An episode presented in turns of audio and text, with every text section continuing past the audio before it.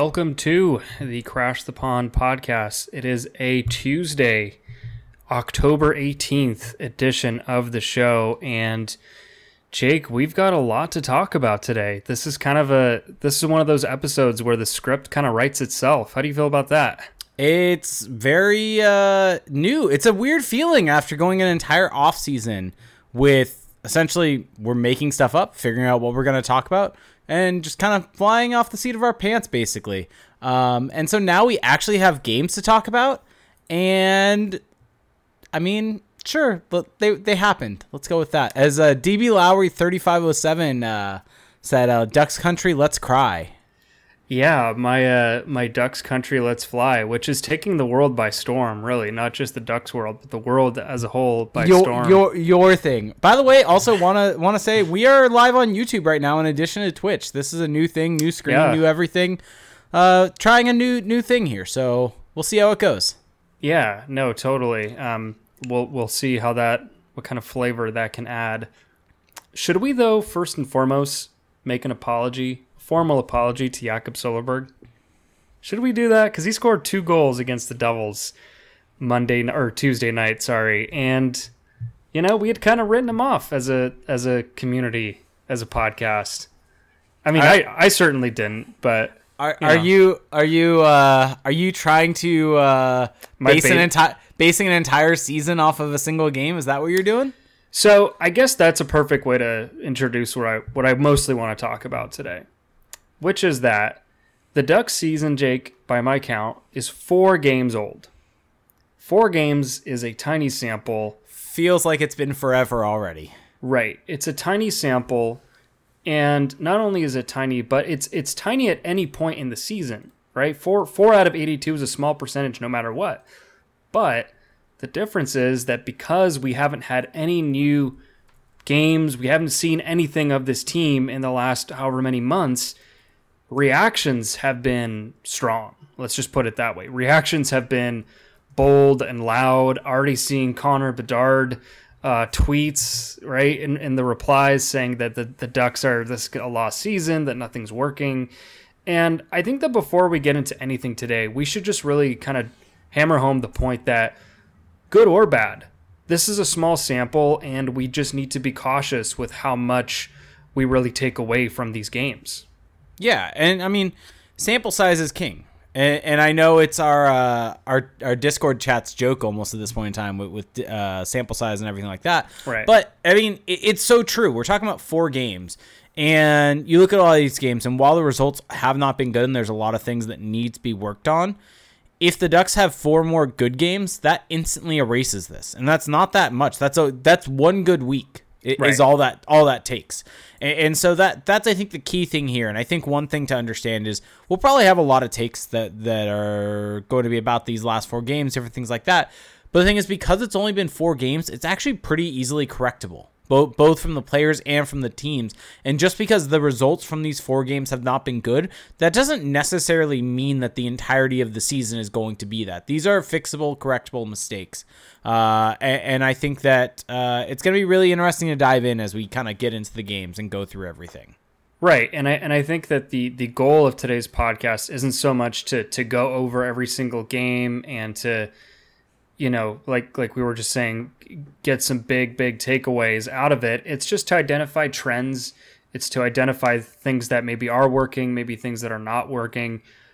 I think right now, just again judging from mostly replies uh, on Twitter, which maybe is not the best metric. I think that I think that a, a kind of level-headed approach, a level-headed uh, just discussion might benefit a lot of people. And I and I get it. Like you're you wait all these months to watch a team play. You you read all the previews, you listen to all the podcasts, you you, you talk about it with friends. And once it finally starts, you're just ready to unleash the takes onto it. You're ready to to draw conclusions. And the reality is that it, it's just not it's not time for that yet. And you would never say that at any point in the season in four games. Now here's my thing.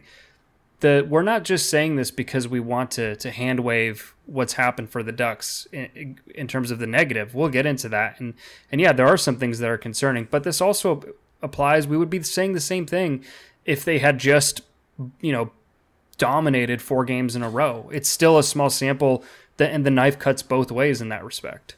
Yeah, and I think that that was how it was last year, if I'm remembering. They start. They started out well. Like they started off playing really well in the five on five numbers. I'm actually kind of curious to take a quick look in at four that. games. Yeah, but I'm pretty positive that like last season started off on a really good note, and I'm pretty sure we said the same thing of uh, we need to see this kind of against. I mean, first off, I think it was like uh, they played some pretty weak teams to start, so it was wanting to see it against some some better teams, different things like that.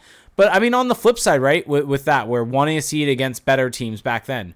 Now the Ducks are actually put in a situation where they're going on an East Coast road trip to start the season. And that's not going to be easy when you have new players that are meshing. You're not getting your morning skates in in the in your normal fashion. Your entire you're having to adjust just to a different time zone and not trying to make excuses because every single team goes through it. But those are all the different factors I think that go into this first four games, and you can just definitely say it's a small sample size and they're easily correctable mistakes. Right. And and so and I, I do see people saying in our chat that hey, you know, it's it's four games on top of three full seasons that we've seen of this team, of this coaching staff, things of that nature. And I think that that's fair, right? It's not like these four games just exist in a vacuum. There there's a lot that went into them. But I do think that this team is different enough where I'm willing to kind of separated a little bit from what we've seen in the past. I mean, well, really, even three seasons ago, this roster looks a lot different. So I don't know. I, I guess maybe are we boring? Are we not going to hot take town right away? What's up with us? I, I know, thought, I know. I that was the bread and butter. I know, here. I know. We're trying to actually let things play out and see how they go. Um, no, I, I think kind of. I think the biggest thing is that unlike years past where Bob Murray essentially left the team exactly the same outside of maybe bringing in a or Trevor Zegras kind of comes into the team, Jamie Drysdale comes into the team, you have these younger guys taking spots. This is the first year in a long time where it feels like there was roster turn, turnover. There was. Prior, well, not feels like there actually was. Yeah. The entire like the entire defense is different. And they're figuring that out. The whole second line is basically different, and they're figuring that out. And so I, I think from that perspective, you you can really point to a few things that that need to play out. Having said that, I think there are some things good and bad from the coaching staff, and I do right. want to just jump into this because I think this is going to be the most critical thing out of all of this. Is um, it, it it's going to be essentially how the coaching staff responds to all of this. And I think the good thing out of this first four games is I think Dallas Eakins has not shown um, he hasn't stuck to essentially what he started the season with and has shown the ability to create lines that I think will actually be effective. I mean, and, and he, with he, that, qu- he quite literally has, yeah. Yeah. He's and and by that he started the season with Trevor Zegras on a different line than Troy Terry, um, and, and had Troy Terry with Mason McTavish and uh, Ryan Strome, and then had Adam Henrique with Trevor Zegras and um, Frank Vatrano, and then kind of as it kind of worked through as they went through that Islanders game. They really needed some offense. And what did he do? He put Troy Terry and Trevor Zegras together along with uh, rotating person on that right on the the left wing there, whether it was a Jacob Silfverberg, whether it was a Adam Henrique, and that those two together created instant offense. And same thing happened in the Rangers games for those two. Tonight was a little bit of a different story, but I think that has shown some growth where he is not essentially treating Trevor Zegras with kid gloves necessarily and is willing to put him and Troy Terry together because that gives them their best offense or best ability to create offense quickly. And yeah. I think that's one thing that is a massive, massive positive for them. On the flip side, though, I think that he also is changing things without letting letting the players essentially figure it out together. And well, that's that, I feel like that's so. Just just to cut you off there a little bit, that's yep. a tough one for me. Yeah, because because I have been giving Eakins credit for making changes quickly when um, things don't appear to not be working. Right, like you talked about putting Zegras and Terry together. I mean, that's worked spectacularly well. Like th- those two, along with Adam Henrique, have been have been lights out. But it's it's just hard to square for me, giving credit for making swift changes, but also not letting things play out. Like those two things are kind of at odds with each other. Yeah, you're you're you're basically speaking out both sides of your mouth with that. Right. So I feel like so, but but I think with the my my main kind of contention there is not so much the forward lines because I I think the forward lines the change that he made was good and I think he's now at the point where I think you have to let this play out and you have to see what these these top two lines can do because I think the biggest issue and let's just do this right now and I'll get to the other part of this after. But I think the biggest issue for this Ducks team right now really uh its ugly head tonight, which is the Ducks I think actually played their best game of the season tonight. The third period was garbage, but they played their best two they they played two really good periods and then basically from the 5 minute last 5 minutes of that second period through the third period they really sat back. Maybe it was the back to back getting to them. Maybe it was a bunch of different things. But the this was the first game since putting together Zegras and Terry where they were not effective. Um, they they just weren't. They weren't good at creating chances for. They were giving up pucks in the ozone. Zegras and Terry were both turning it over. It happens. They're not going to have fantastic games every single night. And the issue that they had was that they weren't really able to generate a whole lot of offense outside of that. One of the goals was a Jacob Silfverberg shot that kind of was a little bit of a fluky goal, half shot that, that flexed. How dare you? And then the other one is a good How chance that a good chance that's created that is uh that that comes off a Mason McTavish shot. Silfverberg finds the rebound, and puts it in. But for the most part, the other lines weren't creating, especially the the McTavish Strome Vatrano line.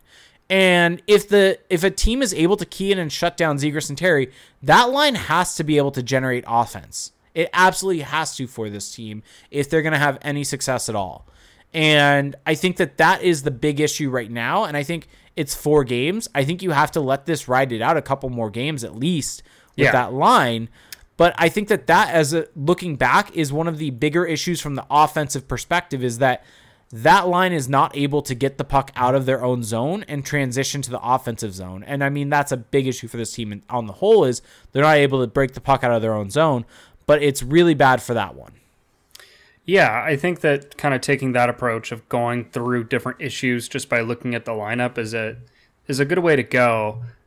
It's hard to say exactly why Strome, Vatrano, and McTavish haven't quite worked because I mean, it's it's a bunch of it's three good players on the same line. Like I think you do you do have to give it some time, and I, I think there are some positive signs. Yeah, in there. I I mean I, I think if I want to look at that line, I think the biggest issue from that line's perspective, when you look at some of the numbers for that line, they are not really generating any offense. They, if you look at expected goals for, they're at 1.33 expected goals for per 60, 3.26 against for, and this is prior to tonight's game. Whereas the Henrique Zegras Terry line, 4.46 expected goals for, 1.28 yeah. against. But also it, before, also before tonight's game, so probably has gone down. Yeah, or it's probably stabilized itself a little bit. Yeah, but but I think kind of that shows that they're just not really getting into the offensive zone and they're not really able to to break the puck out. And I think that is the biggest issue that I've seen from that line is that they get stuck in their D zone a lot. And they they end up being a bit too passive. And I think a lot of it has to do with Mason McTavish kind of learning D zone responsibility as a winger. And for better or worse, they're going to play him on wing. And he has to be able to kind of figure out that because they get stuck at times because he dr- jumps a little bit too low. Because of the center, for those that don't know, you're typically going to be the guy covering low. You're going to essentially act as the, the third defenseman there, covering the, the third forward low. And when you're a winger, your primary responsibility is going to be more so high in the zone, covering the the defenseman up there. And so you can see McTavish kind of his his instincts kicking in of wanting to drop lower in the zone, wanting to help lower because that's just kind of where his play style is. You watch him in World Junior, he's known as being kind of that defensive center, right? That that's kind of what he's known for. And instead, he's the guy that's on the wall, having to chip the puck out. And I think that that is one thing that is really kind of putting this line at, at, at, a little bit of a disadvantage is they're not having a guy that knows essentially where he needs to be to break the puck out and get it out quick, and it causes them to have some extended shifts in their own zone. Right. Well, I mean, this line wasn't together in the preseason. Like this true, is a, true. this is a new line, so I think I'm also fair. I'm willing to give that line some time, and I think if you look at tracking data from both Strome and Vatrano last year, like they're both guys who are actually decent at getting the puck out of their zone, at retrieving it, or just getting it out, pure exits. So we don't really have a, a firm handle yet on what Mason McTavish is at the NHL level, but I'm I'm just willing to give that a little more time because yeah. it, it's like they're they're well, figuring it out. It's more so just kind of addressing what the issues are, right? It's yeah. not saying that it can't be fixed. And like I said, yes. these are these are fixable issues for this yes. team. It's and, and and this is a very and I think that if they can end up breaking that puck out of their zone and they can get the puck into transition more and leading to more offensive zone time, I mean that is a line that Yeah, I mean we've seen it from Vatrano, right? I think one of the biggest Yeah. takeaways is Vatrano has a lethal shot, and he It's was able to- actually kind of crazy. like it's insane. He was able to beat Shesterkin clean. Like that is Yeah. not easy to do to be Igor Shesterkin from a standstill clean. Yeah. Yeah, no, I, I think that it's fair to say that that line has been it- has been an issue. That's one of the reasons that they've struggled. But again, it goes back to our initial kind of bigger picture point, which is that it's a small sample, and at least with these guys, there's reason to believe that that things will will improve. Um, you touched on the Zegras, Terry, and Henrique line, um, so we don't need to belabor that too much. But They're they're think- very very good. I think it's just fun to talk about that Troy Terry and Trevor Zegras, whenever they're put together, just create magic. And Adam Henrique has, fit right in. Like it's actually kind of crazy that pretty much if you go back to ever since Zegras entered the NHL, like every time he's been with Terry, the Ducks control they control the expected goals battle and they actually control the actual goals battle. Like they're over 50% in both. And it's not a huge sample, but it just goes to show that you know, we, we talk a lot about, oh, do you want roster balance? Do you want to stack the deck? Blah, blah, blah. And I don't really think it's either or. It's just the fact that, hey, you have two guys who work together, their styles mesh, they're good fits for each other, and you get good results. Like, you just have to, pl- like, you just have to do it. it it's like, Well, it doesn't have to be this big philosophical stacking the deck versus balance thing. I, I also think from the perspective of what's the long term plan for this team, and I, and I know maybe that's not something Dallas Eakins wants to care about or even think about, but you have two guys that are probably going to be on this team for the next four to five years at least. Um, and it, it's something that you want to have these guys build chemistry, not just for this year, but for the years in the future. And, and I think that that's a very critical piece of this. And, and one of the things that, um, one of the things that really is important about having these two together and if it's working and the reason why it works right is they're both more they're both very very smart players they're both guys that actually I, I think what's been so impressive is they both slow down the game to their own liking and I mhm. think Troy Terry has been one of the most impressive players this season so far with I don't even want to even talk about the goals necessarily, but just how he's able to attack players and open up space and slow down and speed up and change. He, you can just tell that he knows exactly what he wants to do when that puck's on his stick and how he wants to attack guys to open up space and whether it's drawing guys in to feed other players or if it's attacking guys and getting himself his own shot. And he's just so deliberate in a very smart way that he's becoming. I mean, everyone knows I love Troy Terry, but he's becoming an absolute force in this league that I think is going to become an all star on a consistent basis, basically. Yeah, I mean, I think that you touched on it, and it's a great point. Like he's his processing speed, like you can just see that he, it's like he has the scripts in his head of okay, if I get this reaction, I'm doing that. Like if the defenseman ex- overextends a stick, you know, I'm sliding the puck underneath it, or you know, I'm I'm I'm attacking his feet, like what have you. He's just he's he's having these read and react situations where he's almost always making the right decision. And I think that just goes to show that Troy Terry's always been a very smart player, but now that he's kind of built up his his toolkit, he's able to exploit that intelligence even more. And yeah, I mean, with his, I think his chemistry with Zegras, it just makes sense. Like they're both guys who look to attack. They're both guys who look to gain the middle of the ice. They they both just treasure that that slot area, and they have the skill to, to get there. And then with Adam Henrique, he's one of the Ducks. I mean, maybe the, the Ducks' best like off puck player, where he's just able to get to the right spots, and he's got the touch to to make it count. So the Ducks potentially, again, it's a small sample, but potentially have a legitimate top line. And so that's exciting. Yeah, and and one thing I'm curious about, I don't know how much of the game you were able to watch because of law school. I, I know it's tough for you. Um, One, I think half a period, Yeah. maybe. the the the ice was pretty bad tonight. Oh, don't go there. No, no, no, no. But I'm not using. I'm not. No, no, no. So let, let me kind of jump. Make sure I'm making this clear. I'm not using that as, an excuse for why the Ducks lost. Okay. What okay. I, what I what I am saying is that when you're a line that is really uh, reliant upon high skilled plays with the puck, that you're going to struggle and suffer when the ice is choppy and chippy and the Are puck is not laying Are, fat. are we flat. sure that ice is good in Honda Center?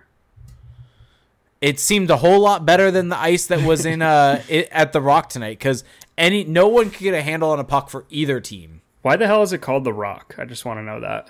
Prudential Center and isn't the I don't know. I don't DB La- DB Lowry was there. Tell us Oh, why I, the reason. I, I do want to say that I actually like those uh, New Jersey Devils thirds. I, like the the template. I don't like the jersey jersey. It's grown on me. Um, Wait, why is Prudential the Rock? Is that like a nickname for the company? No, it's probably like I don't know. No, I, I I think no. The Prudential logo has a rock on it. I think. Does it? Oh, that's so stupid. I Um, think. Okay. Yes, people are saying logo. Yeah. Yeah. The Rock Yeah. of Gibraltar. Go figure. Um, Gibraltar. Gibraltar? Sorry. yeah. Regenda, Regenda. Right. I'm just I'm thrown for a loop here. Okay, but let's let's close out the forwards here, and then maybe after we take our break, we can talk about the the D. Um, Yeah.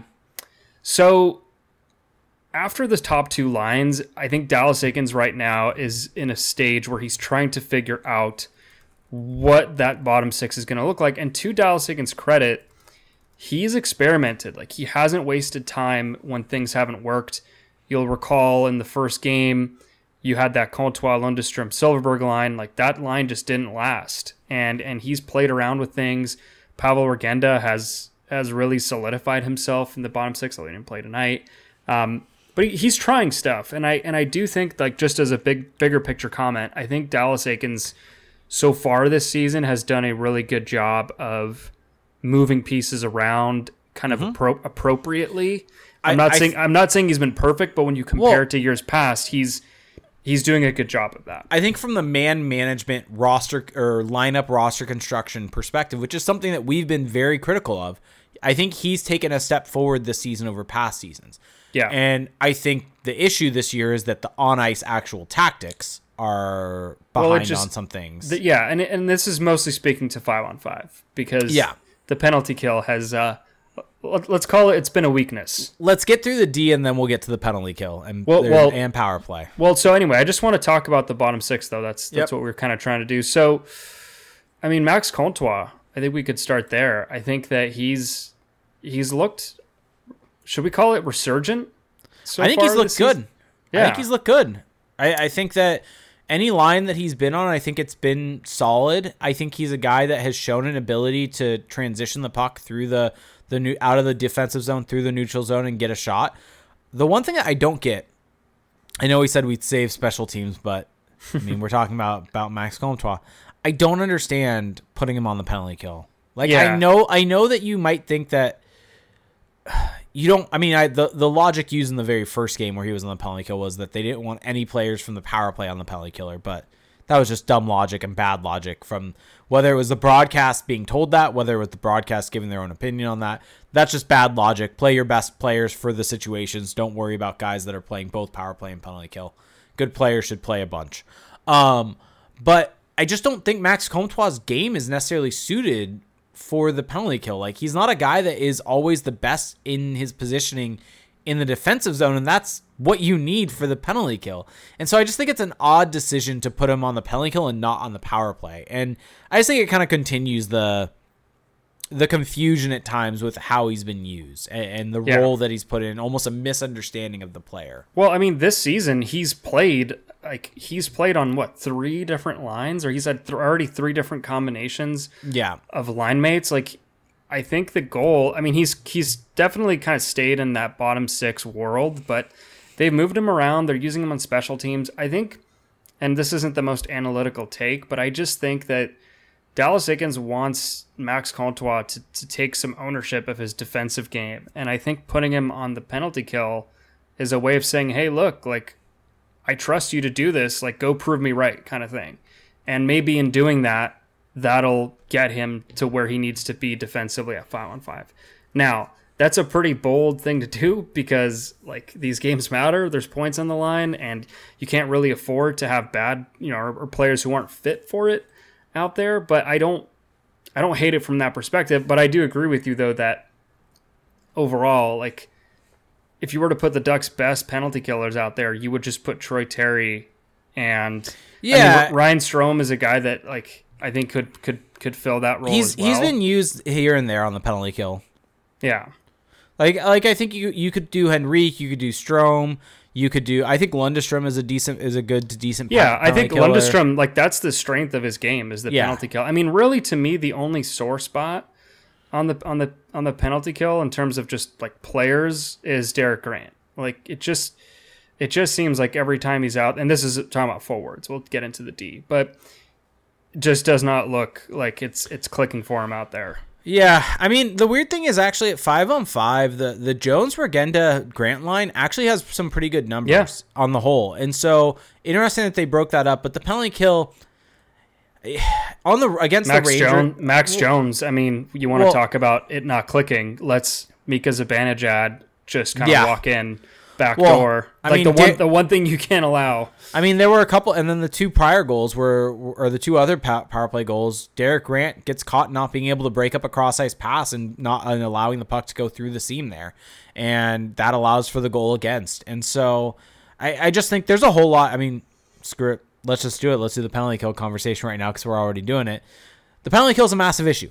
That I mean, to Sil- me, Silfverberg's also been out there, who hasn't Yeah. looked particularly great, Yeah. despite the two goals tonight. if you had to say one of the or like pinpoint the biggest issue for this team this season, it's the penalty kill. Yeah, just in terms of like standings points, like Yeah. what has won and lost them games, it's been the penalty kill because they can't get, to use a basketball phrase, they can't get a stop on the penalty kill. Like they just can't avoid giving up high danger chances and ultimately goals. And I do think that at some point, Dallas Eakins, I'm curious to see how long he'll try to keep this up, trying these. Well- because I feel like that's the whole thing, right? And and it kind of goes back to our our belief that Dallas Eakins, he just he he he still has these archetypes for each guy, and they're kind of fit into a category. And it's like, okay, Max Jones, energy guy, you're on the penalty kill. Uh, Derek Grant, you know, fourth liner character guy, you're on the penalty kill. And it's just like instead of just looking at okay, who's best fit for this job, Yeah, yeah, and Jakob exactly. Sil- and Jakob Silfverberg, who is Well- a veteran and, and has been good in that in the past, but has not looked good so well, far. and, and I think, I think it's a mixture of things on the penalty kill. I, I, I think personnel is one thing. I think there are some things that can be done that's better, but I don't think. I- don't know how much of a difference switching the personnel right now would actually make on the penalty kill. I, I think the biggest issue right now on that penalty kill is just how passive they are. And they're just standing still and essentially allowing the the uh, opposing team's power play to, to pass the puck around and find the open lanes and, and find the open lane to be able to to make a cross ice pass and get a really glorious shot. And we saw it against Seattle. We saw it against the Rangers. We saw it against. I mean, the Islanders. They did a de- little bit of a better job, and the two goals against were kind of more so fluky shots that that Stolarz let in. Um, but so far, we have a sample of this penalty kill allowing those cross ice passes and being too passive on the whole. Jake, you wanna you wanna know something? What? Uh, going into tonight's game, I know where you're going because I saw this earlier. Max Comtois has the best expected goals against per 60 Oh, no, that that's not where I thought you were going. Yeah. I guess So, that uh, I guess that makes sense. I mean, maybe I'll, I'll eat might eat some crow right maybe now. he's a gout against like the second unit. I don't know.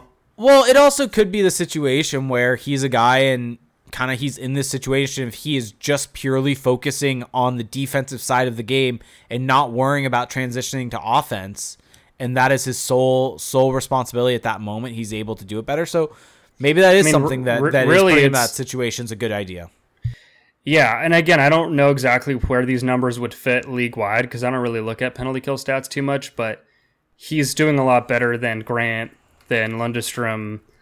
Uh, I mean, Max Jones is has been horrific on the penalty kill so far, so it kind of makes sense. Like that, I mean, someone's got to be struggling out there, and it just seems like there's not really a lot of guys who are actually doing well uh, in, in terms of the forwards, at least.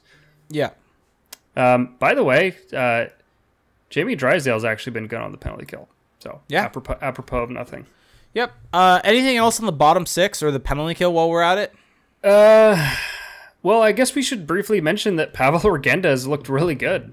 I Yeah. mean, he's been good at five on five. He's picked up some points, which I know we don't talk a lot about points, but like it's a thing. Like it matters. Like he's he's picked up some assists, and he's looked solid overall. And I think you think back to the the bottom six, the fourth lines of years past, and it's an upgrade. Good for him. Yep, yep, exactly.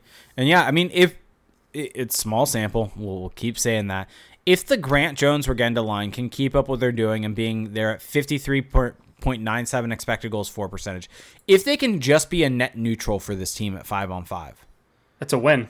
That that's a huge win for this team moving forward, and that's going to be something that's going to be really beneficial. And if the Ducks can somehow find a way to get that second line going and find some sort of competency out of a third line, they've got four lines. Well, that you still need the Strome line to come through. Hey, I said the second Did- line gets go. I did say Okay, that. okay, you said that. Okay, okay. Yeah. So so two out of the four lines. Um, I should also say that if anyone is listening to this and wants to get drunk, just just do a drinking game where every time we say sample size or small sample, take a drink. yeah, there you go. If you're looking for a, a dumb reason to get drunk, Yep. go for it. We've all been there. All right. So, uh, want to get a, in a word from our sponsor, and then we'll come back for the defense. All right, so it's sports season, baby, and our sponsor, True Classic, has everything you need to make the most out of that lineup. Whether you have abs of steel or a soft, cream filled center, finding the right t shirt can be terrible. Most t shirts are too, fi- too tight in all the wrong places or way too big and boxy, but not True Classic. This is the brand behind the softest, flattering, and most comfortable t shirt of the year. Athletes may have jerseys, but we have True Classic. True Classic is the one-stop shop for your favorite casual crew necks, polos, and activewear. And I'm telling you, they give you all, they give all the expensive brands out there a run for their money. These are the uniforms you need in your closet. They do the styling, you do the wearing. It's that simple.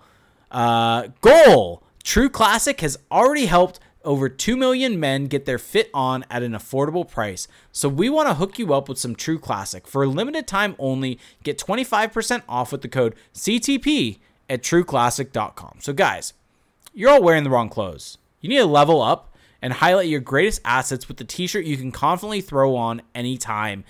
True Classic makes quality clothing for real guys. You'll get that perfect fit and the softness you've always wanted from that sandpaper excuse for a t-shirt that you've probably been wearing right that you're probably wearing right now.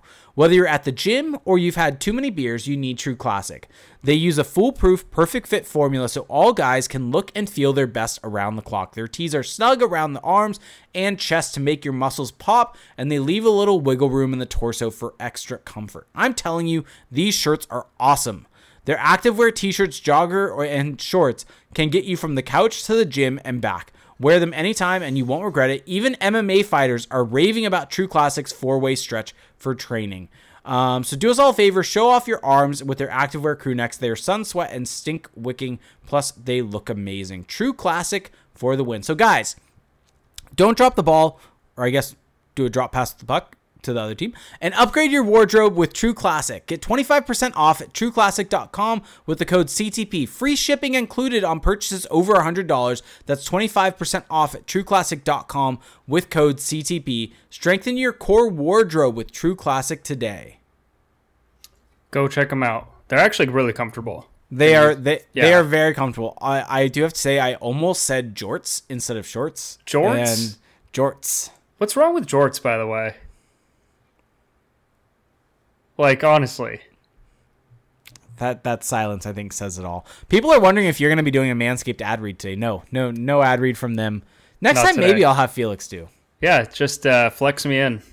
Yeah, Yeah, I'll DH or D DAR ad read. there you Um, go. yeah. Okay. Well, on that note, yes, I'm wearing a Padres hat. Um, because although I'm not a Padres fan, I'm a Giants fan what's the old saying? The the uh, the enemy of my enemy is my friend, or something like that. The Padres took down the Dodgers. I'm I'm giving them their flowers by, by wearing my, my hat. Wait, wait, wait, wait, wait, wait, wait, wait. wait. Did weren't I get the saying me, wrong? Weren't you giving me flack last week? Because you're you're like like I'm just wearing a hat. I'm just wearing a hat. You are like basically proclaiming yourself a, a diehard fan already. Am you're, I? You're you're watching it like I'm not watching the games. I'm just wearing the hat. Um, so different, very different. But yeah, I am even still, you know, giving them their flowers by uh, wearing this hat that you know on a podcast that's broadcast to millions, potentially billions. Uh, so it's it's still a big big move on my part. And where did I get the hat? I actually went to a uh, Padre game over the summer and got it as a souvenir. Apparently, buying a hat as a souvenir is not allowed in baseball. It's like treason if you just buy a hat. So, anyway, anyway, anyway, anyway, let's uh let's move on here. Let's move on and let's talk about the blue line because that has been a weird kind of a weird thing because I feel like there's there's been there's been some really positive signs on that blue line and yet Dallas Eakins who we were just talking about has seemed to kind of maybe not see it or, or shift things around you know because what I'm really referring to is early on you know Kulikov and Drysdale early on, relatively early on. Through two games, Kulikov and Drys- Drysdale look great together, posting excellent numbers and they got split up. And now you have Drysdale with Fowler, you have Kulikov with Klingberg.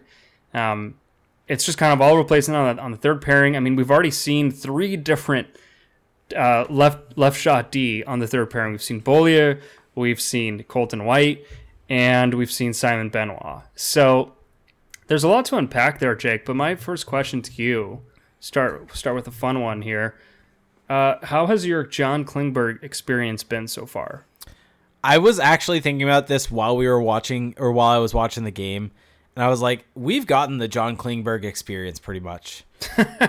There's it, like, if nothing else, it's gonna be it's gonna be a entertaining time when he's out there. Yeah, like yeah. something's gonna happen. Like he'll lead the rush up one way, he'll be deep in the zone, he'll create a, a great scoring chance from below the goal line, and he will also make an awful stretch pass that leads to Artemi Panarin coming into the zone and playing way too soft in the D's and allowing a shot against and a goal. Yeah. So I mean, this is what we expected, right? I mean, he's John he- he's he's helter skelter.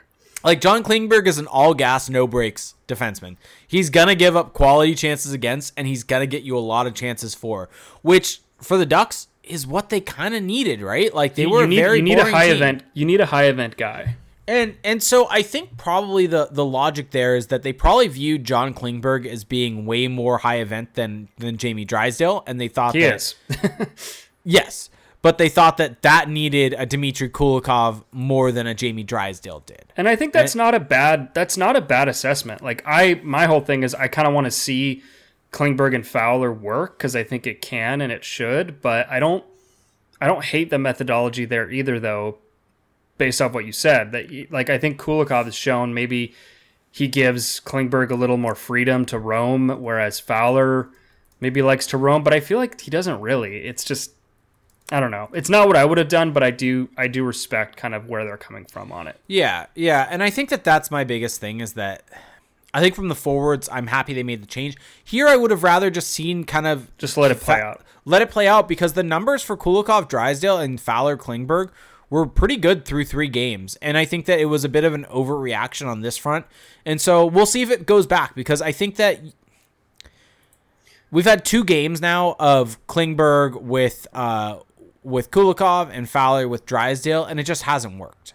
And I think Yeah, that but- whether whether it was the game against the Rangers or whether it was the the game tonight, I don't think that those pairings necessarily worked. If you look at the numbers for tonight's game, uh, Shattenkirk and Benoit were the only pairing that were above fifty percent. Fowler, Fowler and uh, Drysdale were were way low, um, not good at all for the Ducks tonight.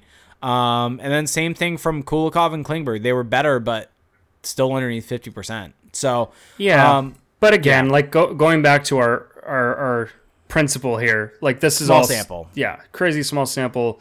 Uh, so don't want to read too much into that, but it's at least just worth noting what happened, like you said. Um, like we, we can't just like not talk about anything. also, I don't ever need the Nathan Beaulieu experience again. Well, so yeah, so did he not play tonight? I thought he was no, back in. It, wa- it was a late scratch off, off of warmups. Don't know what happened or Wow. anything like that. Late scratch off of warm after warmups for Benoit to come in. So I don't know if he got hurt in warmups or what happened, Oh, but yeah. Well, I- the, I- the, the one game that they played together, Shattenkirk and Beaulieu, uh, 1.18 expected goals for percentage. yeah, not good. That's Um, that's that's pretty bad. I'd be curious to see Colton White get a little bit more of a run out.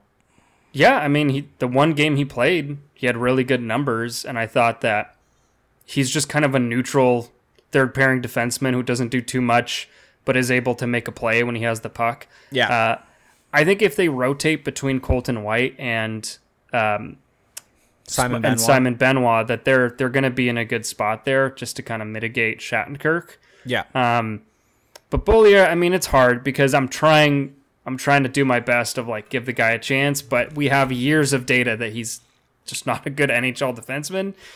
And he's pretty much done everything to confirm that so far. So it's kind of just like not a, that's not option one. Put it that way. I guess if you were to rank those three guys right now, you can also include Josh Maher in your ranking if you'd like. Who's your top uh, top option right now? Who's Top the leader op- in the clubhouse? Honestly, probably at this point in time, Colton White, just because I'm kind of curious. Yeah, I think with Benoit, you kind of know what he is. Yeah.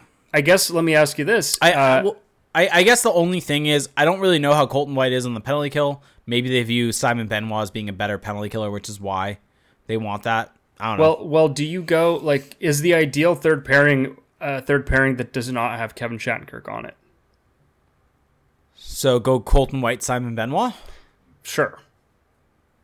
I mean, if that means Nathan Beaulieu's in the lineup, then no. I'd mm-hmm. take Shattenkirk over Beaulieu. Well, let's say you had a White Benoit third pairing. I think, I think you, you it's you kind of want to try to find a way to have Shattenkirk in the lineup if you can, because he's so good on the power play still, which I know is not a popular take, but he was very good on the power play last year. So, anyway, that's probably a lot, maybe too much for people on on the third pairing. Yeah. Um, but yeah, my my Klingberg experience to go back to that, man, he just does stuff out there that nobody else.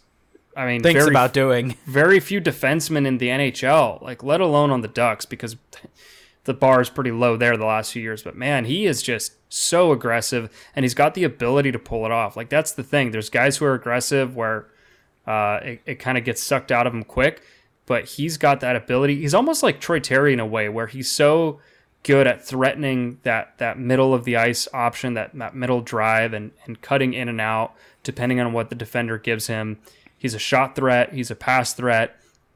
And yeah, it's going to bite you sometimes, but man, is he fun to watch. And I think also moving away from Klingberg that Jamie Drysdale's looked solid to me so far. You know, it hasn't been all perfect, but th- there's still some issues in his game. Like I think he's a little too he's still a little like he doesn't really think through his shot selection when he's in the offensive zone. There's a lot Yeah. of just there's a lot of just point shots with no traffic, and even like you'll hear the commentators say something about it.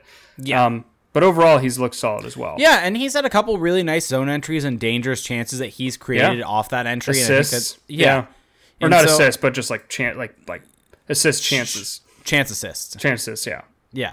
And, and so I think that's something in his game that we didn't necessarily see always last season. I think we're seeing it more so far. I think he's breaking the puck out a little bit cleaner. He has gotten caught in his own zone, but who hasn't really for the Ducks? No. Almost every every single defender, every single line has been caught in their own zone for extended stretches of time. I think that honestly, I, I was kind of just curious, kind of looking at the expected goal and shot totals for and shot chart uh, for today's game. And one of the things that really stuck out to me, kind of looking at this, and I think it kind of really, I haven't checked this with other games, but I think it kind of checks out. The Ducks kind of play in these waves, right? Mm. Where they have multiple really poor waves, where they get hemmed in their own zone, they're giving up chances against, and they're, or they're they may be doing a decent job of keeping stuff to the outside and not keeping everything inside, but they're stuck in their own zone, hemmed in, and then give up maybe one good chance after giving up a bunch of shots.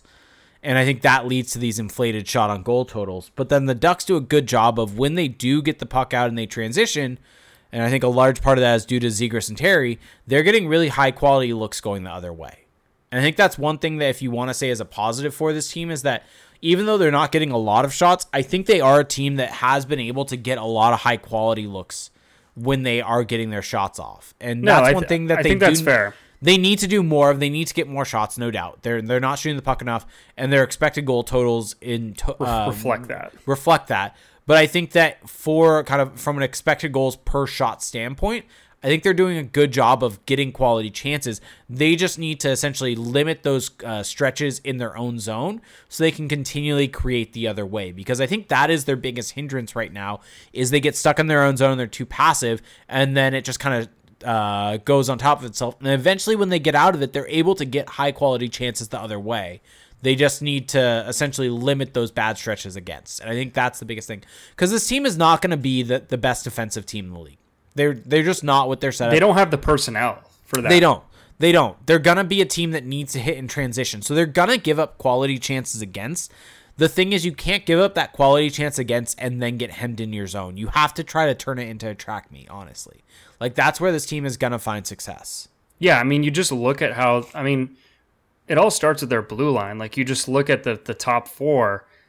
You don't really, I mean, outside of maybe Cam Fowler, outside of Cam Fowler, I should say, you don't have anyone who's super stout defensively. Like we just haven't seen that from Drysdale yet. Klingberg is not that. Um, and Kulikov, you know, is just kind of is what he is, like a middle pairing guy. Um, and so you're going to have to leverage the mobility of those guys because even Kulikov, like he's had some zone entries, and I'm like, oh, okay, didn't know uh, didn't know you had that in the bag. So yeah, and and I'm looking right now at the numbers, and the Ducks currently sit 30th in Fenwick for per 60. So for those that don't know, uh, expected goals is based on Fenwick for because they can't count block shots because of the way the NHL tracks it. So they're they're 30th in Fenwick for per 60, so unblocked shots for, and then they are 25th in expected goals for per 60. So that goes to show you that the the unblocked shots that they're getting are high quality. Like, right like they're they need to get more, but right. they're getting high quality looks. Yeah, I think it's just like you said. It's it, I think they're going to have to get more aggressive defensively. Try to create more turnovers. Try to get yeah. out and transition. You can't be as passive as they've been. And I think that they can also be a good team off the cycle. Like they, I, I think that that's honestly like the, the the idealized version of the second line. To me, is not a great like rush line because Strome isn't. I mean, just doesn't really have the speed for Toronto kind of needs other guys to create for him. And then you have McTavish, who we don't know quite yet, has shown well in transition so far. But to me, that you need to find a way to get those guys in the others in the other end. Like you, like they're not going to be this excellent transition line. So how can you find kind of kind of easy, almost like easy mode ways to get them out? Like can you just force turnovers? Can you create loose puck battles, you know, along the wall where they can they can quickly poke it out. Just different things like that. Because to me, that could be a line that when they figure things out, uh, hashtag figure it out, that they are gonna they could be a good team off the cycle. Yeah, and just kind of to the point of what we've said, right? For um, essentially, how is this team done? what, what's been the issue with this team, right, in, in, terms of breaking it out? And I think there's a really good example I can think of. I think it was in the Rangers game for the Henrique Zegras Terry line, where Henrique is able to pull the puck off the boards, and instead of making the simple play of chipping it up off the boards in his own zone and going out with it, he's able to essentially pick his head up, see that Trevor Zegras is coming up in the zone, and dish the puck to Zegras and then Zegras breaks the puck out. And those types of plays where you exit with with speed and with possession, those end up uh, creating chances. What what's happening? Just uh, Heyo Deflo is posting uh, certain isms in our in certain our chat. Isms. Just, it's just cracking me up. No, yeah, I, I think that's a good point. Um, did you want to talk about the power play at all? Yeah, well, let's do it real quick. I think it's been a disappointment so far. It, well, it's weird because it's kind of what you've been saying about waves. Like, there's been times where I think they've looked amazing, like especially the first unit. Well, I think in the preseason they looked amazing. I don't think they. Maybe I'm, I'm misremembering. Maybe I'm forgetting the maybe, Seattle game. I mean, yeah, like I'm thinking mostly about the Seattle game. They've had stretches where, and even like, even games like since then, I think that they've had little tiny kind of kind of blips where they've looked like, oh wow, this could be something. It's yeah. just and I think someone pointed this out on Twitter. I mean, and it kind of goes to their five on five issue as well. They have such a hard time setting up. They have such a hard yeah. time just getting to that point where they're finally, um, they're finally able to to do what they want. And I think that that just goes to show that they're like, especially when you have new players, when you have new uh, personnel, it takes time to figure out that breakout. Like that's something that doesn't happen overnight. So just kind of this obviously none of these numbers for the overall season include tonight's game. But the Ducks currently sit 28th in expected goals for per 60 on the power play. Yeah. And so that that kind of reflects what we're saying here. Um, I, I think my biggest thing is in that preseason, right? We talked about this in I think last week's pod that against the Kings they had quick puck movement, they had quick player movement, and it made that power play super dangerous. Yeah, And- and, and they get and they get to that at times. At times, but I don't. I like in tonight's game. I don't think there was any of that. I think we saw No. them kind of go back to the stationary, stationary situation where they're not moving the puck quickly. They're holding on to it too long, and I think some credit should go to the Devils' uh, penalty killers because they were really aggressive and were kind of forcing the action. But the way you beat that is with that quick puck movement, and we didn't see that tonight. And so I think that that is that's something that I think needs to needs to be fixed. I think the players out on that first unit are correct. They just need to execute better. I think that honestly is what it is at this I, point. I in time. do think I do think that we're probably not appreciating enough that there is there are a lot of new pieces on this team that are still gelling together. Yep. and and that can take time. That can take time to figure out, and it's not an excuse. Like I think they can, they can still like, regardless of that, these last four games have not been a good showing, but that's part of the picture. It's a, it's a factor. Should we talk about goaltending really quick? I realize we, we've avoided it. We've got Andrew Vega in the YouTube chat kind of talking Well, no, I mean I, I feel like it's the it's the logical endpoint here. We've talked about Yep. everything else. Yep. John Gibson hasn't been good. I think like you can say that and and not mean to say that he's never going to be good or that he's cooked, but he Or, hasn't or that or that he's the biggest issue with this team. No, like like I I think that if he had been better in some games, yeah, the Ducks have a better chance to win. But there's been games where they just haven't played well enough to win anyway. I think They against- still would I think they still would have lost the games. exactly. I think against Seattle, right? Like that was a good showing for him, uh, kind of in the the latter half of that game. Uh, but but yeah, like it's been it's been really difficult for him just because the Ducks have not played particularly well in front of him, and he hasn't bailed them out. Like I think the case for John Gibson as an elite goalie so far this season, I- mean, it, it's not really playing out because he's just not really bailing them out. But that doesn't mean that he's been the problem either. Yeah. Like it I just think- it just depends what kind of what's your criteria of evaluation for him. Yeah, and I think that's my biggest thing, and just kind of giving people some numbers. Uh, 0.62 GSAX in that Seattle game, negative 2.23 in the Islanders game, negative 2.14 in, in the Rangers game. And so you could you could quibble with some of those numbers. For instance, with the Rangers game, me me and Mike uh, Heyo Deflo kind of talked about it, said some things where kind of one of the things expected goal models really don't do is account for pre-shot movement. And so maybe it's a little bit low on Oh, the, yeah. the the cross ice passes that that ended up resulting Or also the on low to high passes too. Yeah, like like the the some of the goals that occurred on the power play specifically for the Rangers that were all Royal Road passes, and it doesn't accurately do that. But I think even But, with that, but wouldn't being- that wouldn't that hurt his numbers more though? Like when that no, it would help him because it would make the, the expected goal total higher.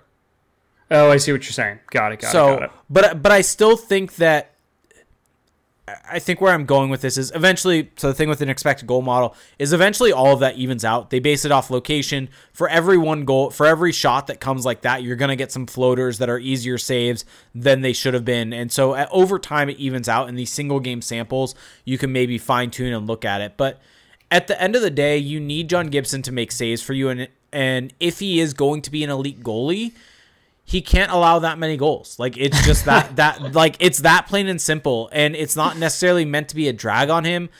You need your goalie to be better than expected if he is an elite level goalie. Well, that's And the so, that's the whole thing. I, I think like that the- like yeah. like like you need him and you need him to make some saves he's not going to. That is what an elite goalie in this league does. That's what they do on the regular, and that's what John Gibson has done on the regular. And so, if the argument is that John Gibson is a league average goalie, then sure, maybe these are about expected performances. But if you're you're talking about John Gibson and trying to say he's going to regain the form that he's had years past, these these games have not been that.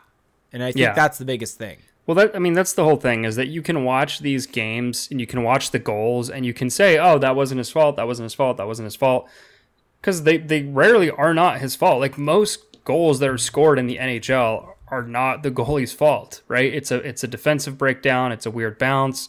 It's pretty rare that goalies get beat super clean. The difference, though, is that elite goalies cut those down. Like they find ways to to make those saves that uh, that another goalie just isn't going to. And Gibson hasn't done that so far. It's four games. We'll give we'll show him some grace, but it hasn't been a good start for him so far. Yeah, it hasn't. And so this can easily turn around, as with everything. Small Yeah. sample size. He has only actually played one full game so far.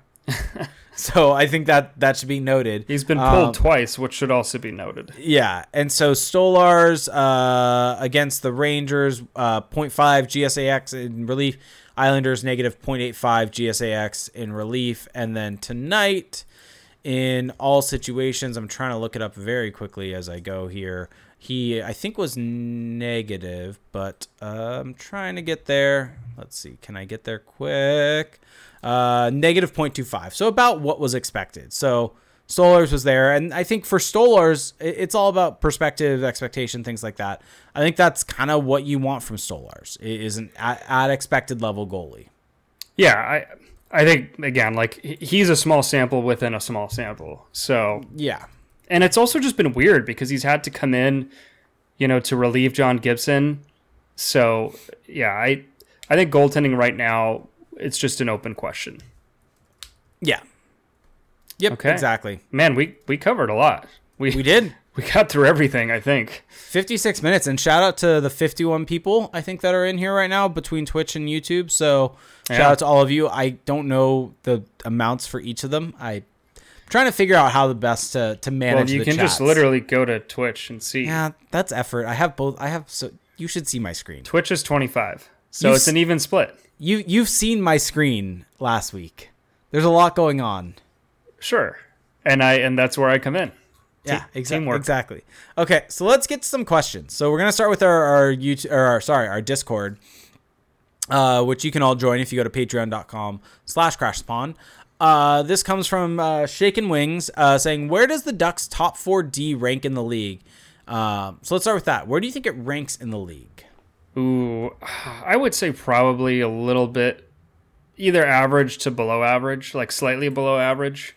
Uh, I'd say average to above average. I think adding Klingberg makes a big. I mean, I. I think you could argue that maybe it, like, I think you could argue either way that it's slightly above or slightly below average, but I think it's like right around there. I don't think you can say it's solidly above or below either way. Like, they're, I think the problem for them is like we just don't really know yet how it's going to look. And we also don't, I mean, because we don't really know what Jamie Drysdale is going to be this season. Like, that's, Yep. that's why I would have him there. Uh, but there's definitely upward potential there. Yep. Uh, and he also added, if you could play on a forward line, who on the current Ducks, uh, or who, what two players from the current Ducks would you have with you? Oh, if, if we were suiting up? Yeah, Oh, well, that's an easy one. It's Zegras and Terry. Yeah, the guys who will get me the puck. Like, like yeah, the, the the the guys that will will get me the puck in a spot where I can score goals and make money. I mean, then again, you know, even if I were to literally just stand in front of the net because it's probably all I could do in an NHL game, I would just get like beat up and moved away. So I would just be a body out there. But yeah, those would be the two Yeah. guys. And if you were a D-man, who would you have one as your uh, as your partner? Ooh, I'm gonna go with Cam Fowler. Yeah, I'm gonna go Cam Fowler also. I feel like if I played, I mean, this is now just selfish, you know, diva beer league me talking. But if I'm playing with Klingberg, I'm not going to touch the puck, and you know these these beer league fees aren't cheap. So I want to I want to be able to touch that that puck. There you go, folks. Uh, Jared said lots of speculation about the, how this team will perform this season. It's still way early, um, but based on the first few games, would you say the Ducks have a depth problem? To, and he said to him, the third and fourth line look considerably not good. I mean, we knew that the Ducks' uh, depth was not going to be a strength for them up front. Well, but if but the but, numbers but I don't. we have But, but I don't think it's been actually as bad as we thought it would be. exactly that Because that's the thing. because of one Pavol Regenda, who There on this go. very podcast I predicted would do this in the summer months. Someone needs to pull up the facts. pull up the facts. I'm gonna keep saying this until at some point people just forget that I ever may have said something differently. Um, and, And, yeah, and then he uh, he also added, also uh, this team's poor defense wasn't a surprise. We predicted this team to have high, high offense, poor defense. How would you guys say the Ducks' offense has performed so far? I think that's been the biggest area of weakness. We just talked about it. Like they're not able to play much offense. Yeah. I- I think- it's been one line. It's been I- this, it's been the Zegras Terry line. I think when they have gotten in the offensive zone, they've been able to create gen- uh, create good Yes. scoring chances. I mean, I think we we've barely talked about him, but Mason McTavish has had really like spectacular moments. yeah, It's just he hasn't gotten many bites at the apple. yeah, and I think that that is kind of gotta- what we talked about. He's been caught in his own zone a lot, where he's not able to do that a lot. You got to bite the zone. apple to to eat it. yeah, I guess yes. I don't think that's a regular saying, but that is true. Sure.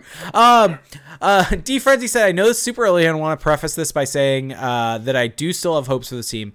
If the Ducks go on a 10 plus game losing streak, does Eakins get fired in season, or do they wait until the end of the year? Seems like they don't like to fire people in season and wait until the end of their contract." I mean, let's let's give Dallas a, a chance Wait, here. real quick. DB Lowry said, "Is it a McIntosh apple?" Could be. Could be a McTavish apple. Um. But Okay, yeah, I, I I'm not like let's not do the fire Eakins thing for four Well, games in. Bonnie actually texted me asking me a similar question to this, and my response to her He's was, he's not getting fired this season. I just res- don't think he will. My response to it was, it depends on what Verbeek's expectation for this team was. That that is the biggest thing in for this question. Well, it Was- also it also depends on is someone out there that he's willing to replace him with. Like Yeah, I, I I just don't really see it happening unless like literally they are losing, you know, think 2017 18 or no, 2018 19 Ducks where they're losing what was the losing streak like 16 games or something like that. remember. I just remember us going streaking. I don't think that happened. But Oh, sorry. I meant as in like. Never mind. we didn't we did not uh we did not do that. we, But didn't, we did not go go through the town to the gymnasium, whatever the line is. I don't I didn't get that one. But Old school. Come on. I I just don't think uh, he's getting fired unless something like that were to happen. All right. Ken Pafu has two for us. One of them, I think you know what it's going to be, but what he said, let's say the Ducks, and he says, big disclaimer, I'm not saying this is going to happen or this is what I want to happen. It's just a thought experiment. He said, let's just say the Ducks are as bad as they have been, but for the whole season and end up getting Connor Bedard. Which of the young studs would you give up in order to keep the others and pay them what they would want to be paid? I can't imagine our cap situation would be healthy enough to keep Zegras, Drysdale, McTavish, Zellweger, Mintyukov, Terry. Uh, he said, I'm counting him because his contract is probably going to be big, and Bedard. Uh, probably Terry because he's the oldest one of those.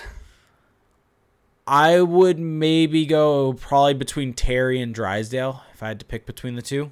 Yeah, I mean that's fair with Drysdale, but I you're gonna need some defenders. I mean, you're keeping Zellweger and Mintyukov, and you still have Luneau, you still have Yeah. Warren. Like, you've But- got actually, like, but those I, but those guys are more of like you know rounding out the roster types. I think Drysdale has the kind of higher ceiling.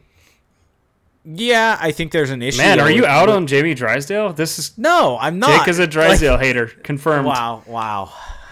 Well, I, I mean, I wouldn't want to give up Terry either, but I'm just thinking like, Well, I know, guess super I guess, pragmatic age wise. well, yeah. And I and I guess when this would become a concern is when Terry would be 29. yes. And at that So- point, you probably don't want to pay him anyway. So Yeah, exactly.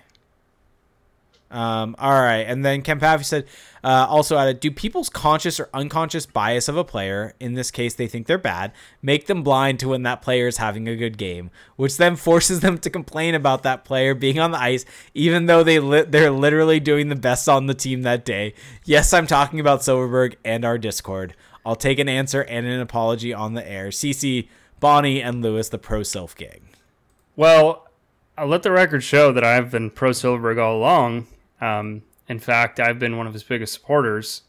But I do want to point out that I think that it, that is a very real problem, especially in the early season where you have a small number of games. Is that that's where you get in trouble applying your your priors, your prior beliefs to these guys. Um, you know, when you have a bigger sample, then you can, you know, you can kind of get away from that. But I think this is definitely the time of year where people are either confirming their their biases or they're saying, you know, ha, I told you this wouldn't happen, or I told you it would happen. So, but I mean, Silfverberg didn't look. I mean, the, the issues with Silfverberg go back to the preseason, so it's not entirely No, and it's not a single game shouldn't impact your view of a player one way or the other. And he had a good game tonight. He had good chances. I think a lot of his high expected goal for goal total came from the two chances that he got that ended up going in the net. They were chances Yeah. from good locations that 33. ended up going in. thirty-three. Um, I just keep saying thirty-three is a yeah, crazy you- number. throw, throwing me off there. Shame Uh, on you. All right, so we're gonna get to questions both from Twitch and YouTube. If you're in our Twitch chat or our YouTube chat, please put question in front of there. I need to figure out how I'm gonna word this, but if you're on Twitch, you can subscribe to us. If you have Amazon Prime, you get one free Twitch Prime gaming sub each and every month. If you do hit that subscribe button, it does help more than you can imagine. You'll get special emotes in the chat, special badges next to your name, and you can be just like uh, like our good friend Bonnie who resubbed. Uh, Want to guess how many months Bonnie subbed for? Oh, we keep doing this, don't we? Uh, three times. I'm gonna go forty-four. Forty-nine. Oh, dang. And okay. Bion- Bionic Chris uh, resubbed for 24 months. So thank you so much. Well, shout also, out to you guys. Yeah. Also, uh, if you want to just follow us, you can do that on Twitch or on YouTube. You can follow us. If you follow us and hit that notification bell, you'll get notified when we go live on here, just like on Twitch, so that you can tune in. And I believe on YouTube, there's a way to do a super chat if you want to do that. Help support us. Same thing as a bit on Twitch. And I think you can also subscribe on YouTube. So now we've given you multiple different ways to support us with the live streams if you want to do that. Uh, so I'm gonna just probably be bouncing back and forth as I figure out the the how I want to do this. But please put questions. Figure it out. Yeah. Uh, DB Lowry said, "Who is the worst head coach in the Pacific Division, and why is it Dave Hakstol?"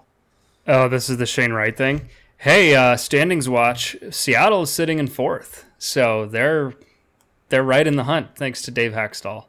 Uh, worst coach. Man, it would prob.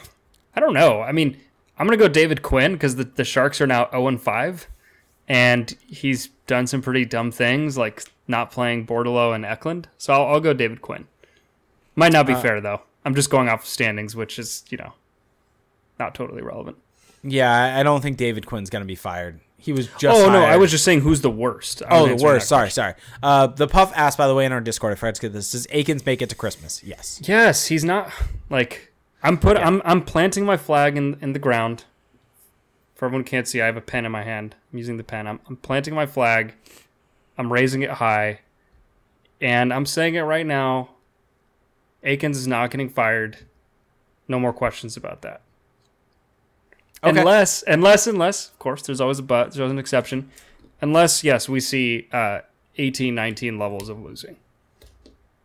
Okay. I'm, I'm, I'm in the foxhole now. Me and Dallas. Let's go. Mark Sharaba said, "How is Max Jones look?" And this is from YouTube. Looking so far after coming back from his year-long injury. Uh, mm, up and down. He's had some moments where I think he's looked solid. He had the uh, assist yesterday or against New York on, I believe it was Derek Grant's goal. You know, it was yeah. a nice little zone entry, nice little play there. He's also had some moments where he's made some pretty big mistakes also in that game that we talked yep. about earlier on the penalty yep. kill. So just up and down. Yeah, and I think he's had moments where the puck's on a stick in the ozone and he just kind of can't handle it, turns it over, goes the other way. There's just something about how he moves out there that just looks awkward to me. But that's always been the case, though.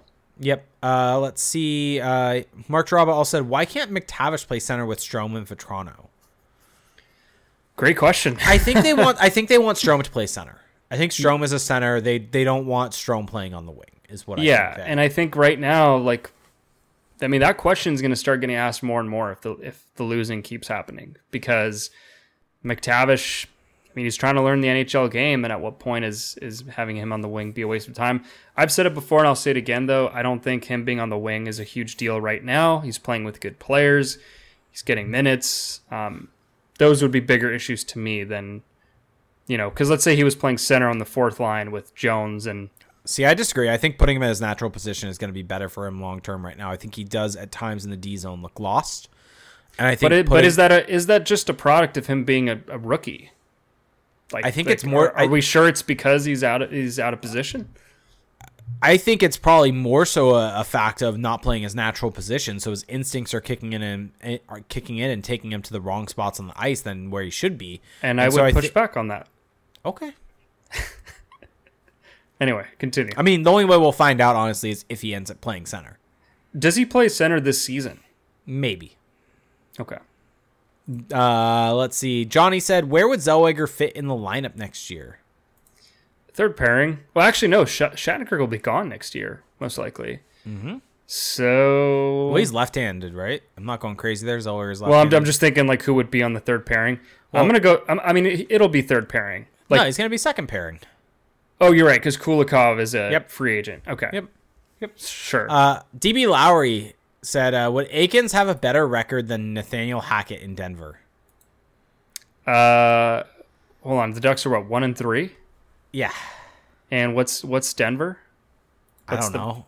I I watched the end of that game last night and it was it hurt. The the Broncos are a tire fire. Um, That game last night was miserable. I'm gonna go with yes, just because I I'm more down on the Broncos than I am the the Anaheim Ducks. Okay. Uh, let's see. Uh, Andrew Vega said on YouTube, "Will Rocco be signed to an NHL contract and called up? And which line does he fit in?"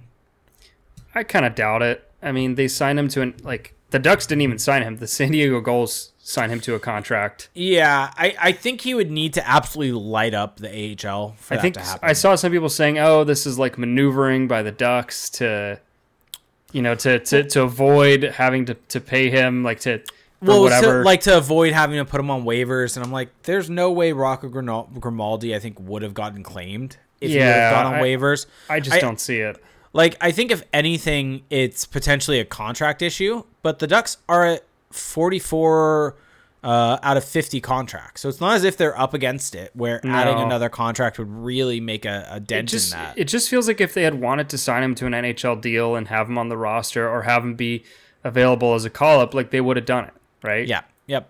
They, Yep. There's nothing prohibiting them from doing that.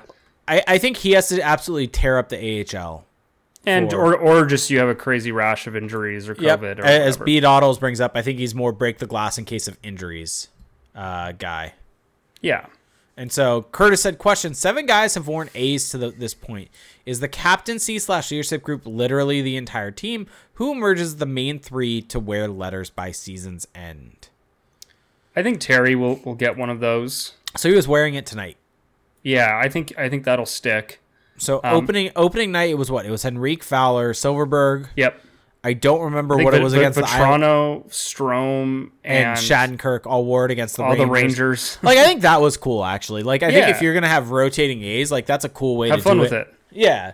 And, and so it's a way of kind of giving them a nod, especially guys that played there for a decent amount. Well, And that is Toronto and that it, is that is Taken's credit.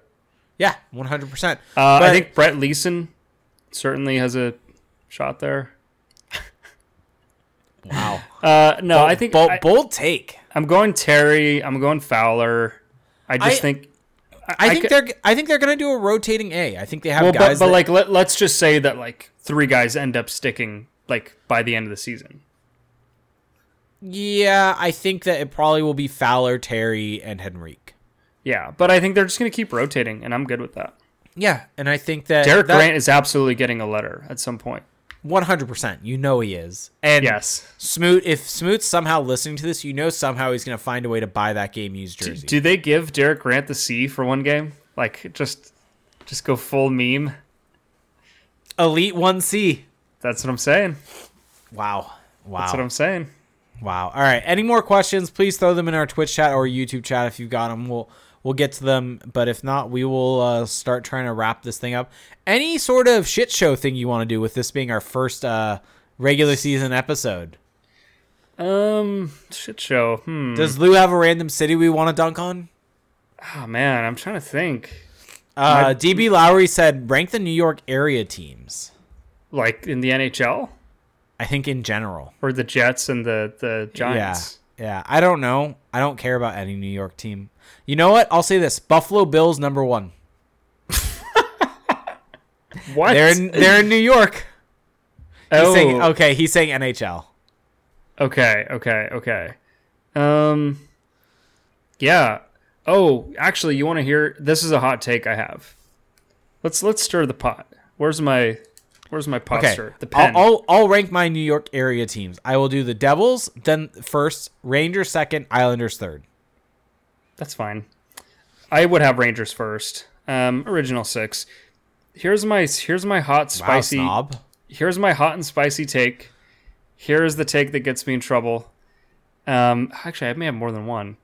you have you have a lot of takes that get you in Um, If trouble. Come if on. the, if the LA Lakers had never moved to LA, they or let's okay, let's just start with that. If the LA Lakers had never moved to LA, they would not have won a championship in the last 25 years. Salem, are you hearing this?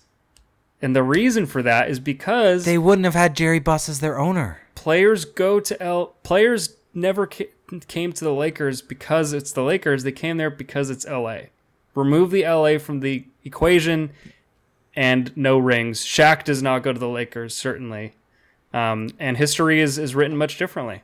I, I oh, and, and and this is my next point. This builds into my next point. Wait, Uh, this What? this this feeds into my I, next no, point. wait, wait, wait, wait, wait, the- wait, wait, no, no. wait, wait, wait, wait, wait, wait. Okay. I, I need to jump in really quickly. Why the fuck does that matter? because I am a NorCal Bay Area sports fan, and I hate the Lakers. I hate most, L- if not all, No, LA sports but, teams. But but why does whether they came for the Lakers or came for LA matter? Because what I'm what I'm trying to I, th- I thought I said it, but I'll, I'll I'll say it again.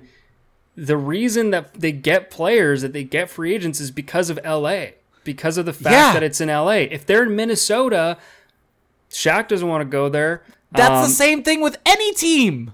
No, see, this is the thing, and th- and this is and this is what I'm getting at. This builds into my The identity of the team is the city they're in. No, but the the, the, the very the, the very fact that they're DB located. Lowry wants to know what this has to do with New York. Can I just build into my damn next point? So No, because this is a very dumb point.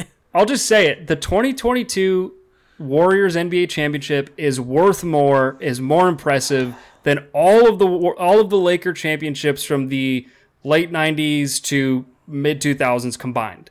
A, a drafted and developed team. Kobe No- was drafted. Okay, but then who else? Who else? Like like go down the list. It's all trades, it's all free agents because of LA. So what? The, Warriors built a team, they built a dynasty. They did Trades it also. they did it unconventionally with a, a transcendent superstar who changed the game. There's just basically nothing to respect about the Lakers dynasty. There's everything to respect about the Warriors dynasty. Just forget the two Kevin Durant years. This is so dumb. like you started this off with the absolute dumbest argument of all time. I don't think it's that dumb. I think Yes, the, it would- the, it the, the, the, the fact that they're located in LA has given them like like that has significantly materially affected their chances of success because players want to play in that specific city independent of the quality of the team. the Like this isn't a crazy take. Like guys want no, to play in the warm weather. yes, but the point is, is that that's exactly what like if you were to take the like the Montreal Canadiens and move them to Oklahoma City, teams would not players would not care to play for them. In the Players same way that they cared to play for Montreal Well, players don't care to play for Montreal now. The or Toronto struggle. or Toronto. Well, yeah, Canada. I mean, taxes. But this is exactly like this is just a nonsense Look, opinion. I want to I want to say this, and and I, I want people to understand this. Listen closely. Play it on play it on half speed if you have to. When I'm not talking about hockey, I reserve the right to have crazy takes that might not make sense that are completely biased. All right. End Yeah. statement. Oh, I think I had another one. Uh, oh darn, it's escaping me. Oh yes, um, Dodgers got exposed. That that did you see that that uh that you are just trying to piss off our listeners. Did you see the headline though that from the LA Times? oh, about, so can, can I? Can I? I'll I'll talk on that really quickly because people ask me about the Clippers. I'm ignoring that question. there is a it. wow. Um, no, there is an interesting point of that, right? Where it, it's the whole argument of do the playoffs, and this is against uh, across all sports, do the playoffs actually name the best team?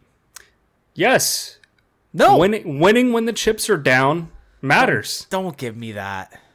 Sorry, Dissolvi, if I called you out as an OKC uh, Ducks fan. I didn't No, here- mean to do that. Here's the thing. Um, going back to the Dodgers though, like yes, they've been the best regular season team just by virtue of you know exploiting the system. No no uh, actual valor of their own, no merit there. Um, but they've been the best regular season team. Who cares if you can't win in the playoffs? Like if you're that good, shouldn't you be able to win in the playoffs? Uh, Felix, I'm going to change the topic. I've got a question for you from Curtis.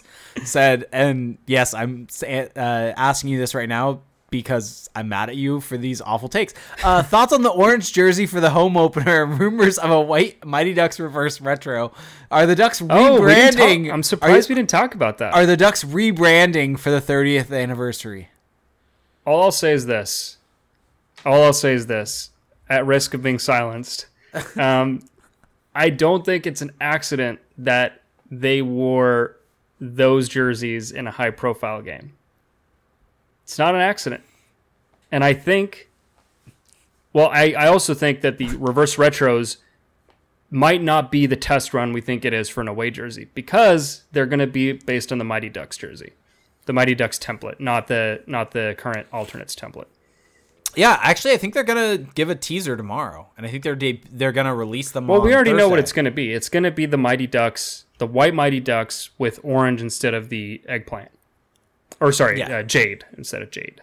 Yes. Um, yeah, but your thoughts on that reverse retro though? Uh, I think it looks nice. we just we just opened up a big old can of worms with those. yeah, yeah, yeah. keep it I th- quick. I, I think it looks nice. I'm curious to see what the full looks look like. Looks like. I think it's to be great. I mean, Are they gonna I- do orange pants? That would ruin it. This that, this that is, would this that would very quickly ruin it. this Too is why. I'm this is why I'm asking. I want to see the the jersey itself is great. Like Yes. the jersey on its own is fantastic. If they wear orange pants, that is a lot of orange. Like like the Sharks are doing the all teal thing, and that the, I guess that's becoming a trend. But I don't know if it works for Oh, orange. DB Lowry does say the pants weren't jade. He is correct. They were eggplant. That's true. But So so I guess this black. is this is showbiz, baby. Um, I want to quickly touch on because you brought it up the Habs reverse retro. You didn't actually bring up the Habs. You brought reverse retro. What do you think of the baby blue, the Expos theme? Have you seen this? Because I don't know how to feel about it. Like I, I literally go back and forth depending on like the weather, depending it's on a the, the way a, the it's wind's a blowing. it's a really good look. okay, I'm gonna. It's a really good that. look. And when you're the Montreal Canadiens, who have basically worn the same damn jersey for a hundred plus years, it's hard to do a reverse retro, and this is a nice way to go about it. Okay. Okay. Um, any other reverse retros that have stuck out to you? Uh, Islanders going with the that whatever that jersey. They was. botched it. It's they still bought- was, it's still no a good teal. logo. It's No still a good logo. Still a good logo. Um, I don't know. There's not any el- any other ones that are popping off the top of my head to me. Uh, well, I do love that the the um, Penguins are bringing back the Robo Penguin. Their best logo, by the way. What was No the name of the guy that has all the leaks? Ali Murji. Murji. Um, great follow, by the way. Like he's he's leaked every single one. Oh, the the Lightning are bringing back their crazy like lightning bolt jerseys. Oh yeah. The Maple Leafs one is bad. The Senators one oh, the Panthers one is very, very good. I'm not so sure. Oh, it I'm is. I oh, just- it is. It's a great logo. Like flip the flip the logos, and I think you you have No. me sold. That's a No. that's a shoulder logo. That's a shoulder patch. it's it's it's a reverse retro. Do something weird and wacky. And our logo is legitimately we somewhat based it off of this. I just I don't know. With the sticks going to the palm trees. I also don't know if I love that color scheme for them. Like I don't know if I love the uh, the baby blue. It's it's not part of their original jerseys. Like It's it's a good look. where's it coming from? It's a good look. I think the goat head buffalo jersey looks terrible in those it colors. does. The Coyotes jersey is fantastic. I'm all the way out on on their look. It's Um, fan fan fantastic. the Caps one. I thought I'd be more excited for it, but I don't know. I'm indifferent Shark to it. Sharks good. Which one is the Sharks one? The Seals. Oh, kind of disappointed by that one. Oh, I like it. I just they have no connection to that franchise. It's a problem. Any any thoughts on Pooh Bear? Why do they call him Pooh Bear? Jake is just leaking here.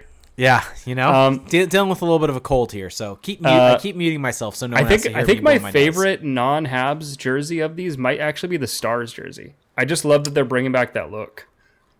And the best Stars jersey is the one with the like star Oh. star bottom trim. Oh, my fa- my favorite non-Habs jersey might be the Canucks jersey with the Johnny Canuck logo. That is a great jersey. And also that man, that orange NHL logo, it's just such chef it's just chef's kiss on all these jerseys. Adds such a nice little touch. Have you seen this? Uh, yeah, Sorry, I'm I'm trying to find. Someone said a hardcore luchador said he asked three questions, didn't get discussed. I'm like, wait, Oh. which? I'm I'm trying to find these questions real quick. Maybe they were earlier. And oh yeah, here it is. Uh, he asked us. Uh, we all discussed a few days ago that this game was a benchmark game, getting outshot two to one and outscored two to one. What does that tell us about where the Ducks are and who they will be? Eh, I don't think you can set a benchmark on a tail end of a back to back, personally. Yeah, and I think yeah, I think especially if you look at the way the game flow was, they fell off in that third period. Yeah, I I don't know. I I just don't think we're in benchmark game territory quite yet. Let's let the team man, I sound like a homer now. Let's let the team kind of get its feet underneath it, maybe 10 games and then we'll start thinking about benchmarks. Damn, are you gonna start uh, being on Duckstream then? Wow. You're you're you're you're really waiting you- waited to drop that in until the very end. no, like I it, it was a joke about being a homer. You know, that's what happens. Though. Oh, got it, got it. Should I start referring to the Ducks as we? Yes. Okay. Well, on that note, should probably head out of here. It's, Yeah. We're, almost an hour and a half into this thing. Uh, well, thank you everybody for listening. This has been a lot of fun. It's good to be back. It's good to be talking about games. It's good to be talking about actual hockey as opposed to, you know, speculation, moves, what have you. It's, it's nice. Fresh Yeah, topics we, are nice. We, we actually got to break down gameplay. Yeah, yeah, it's it's it's enjoyable.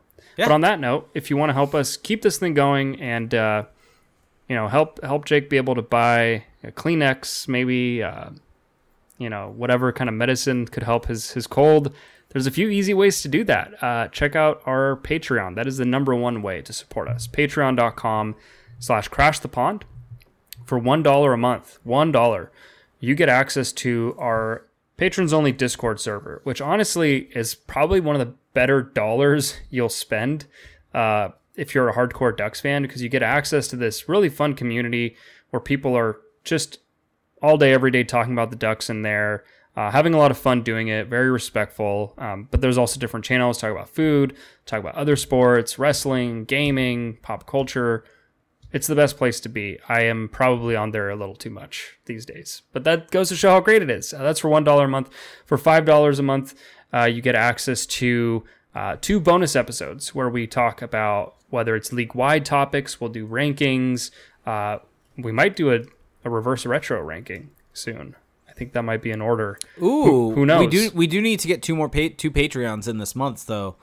Maybe that's this weekend. Yeah, I think we kind of have to. Yes. Yeah.